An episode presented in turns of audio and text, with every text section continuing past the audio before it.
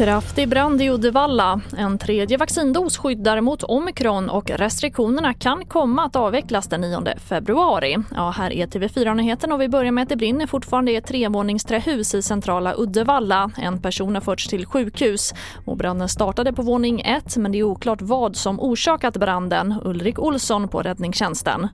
Ja, vi har fått ner eh, intensiteten på branden och eh, släckt ner ganska mycket. Vi har lite brand kvar på vindsvåningen och eh, rökutveckling från alla vindsplan. Sedan har vi pågående rökdykning i angränsande byggnad där vi har haft en liten rökspridning och eh, eh brandspridning till. Men vi håller på och eh, rökdyker där för att kontrollera och eh, begränsa branden så vi inte får någon spridning.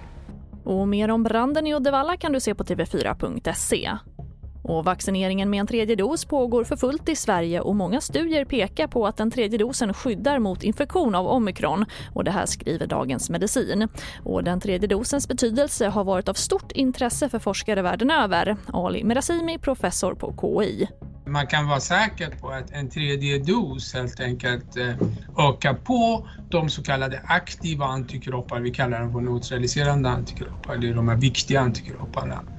Eh, och, och, vi vet att det finns en korrelation där man har mycket av den antikroppen så är man mer skyddad mot eh, infektion och sjukdom. Och vi avslutar med att om smittoläget tillåter kan de flesta coronarestriktionerna börja avvecklas den 9 februari. Men i nuläget behövs de och tidigare idag meddelade socialminister Lena Hallengren att nuvarande restriktioner förlängs i ytterligare två veckor.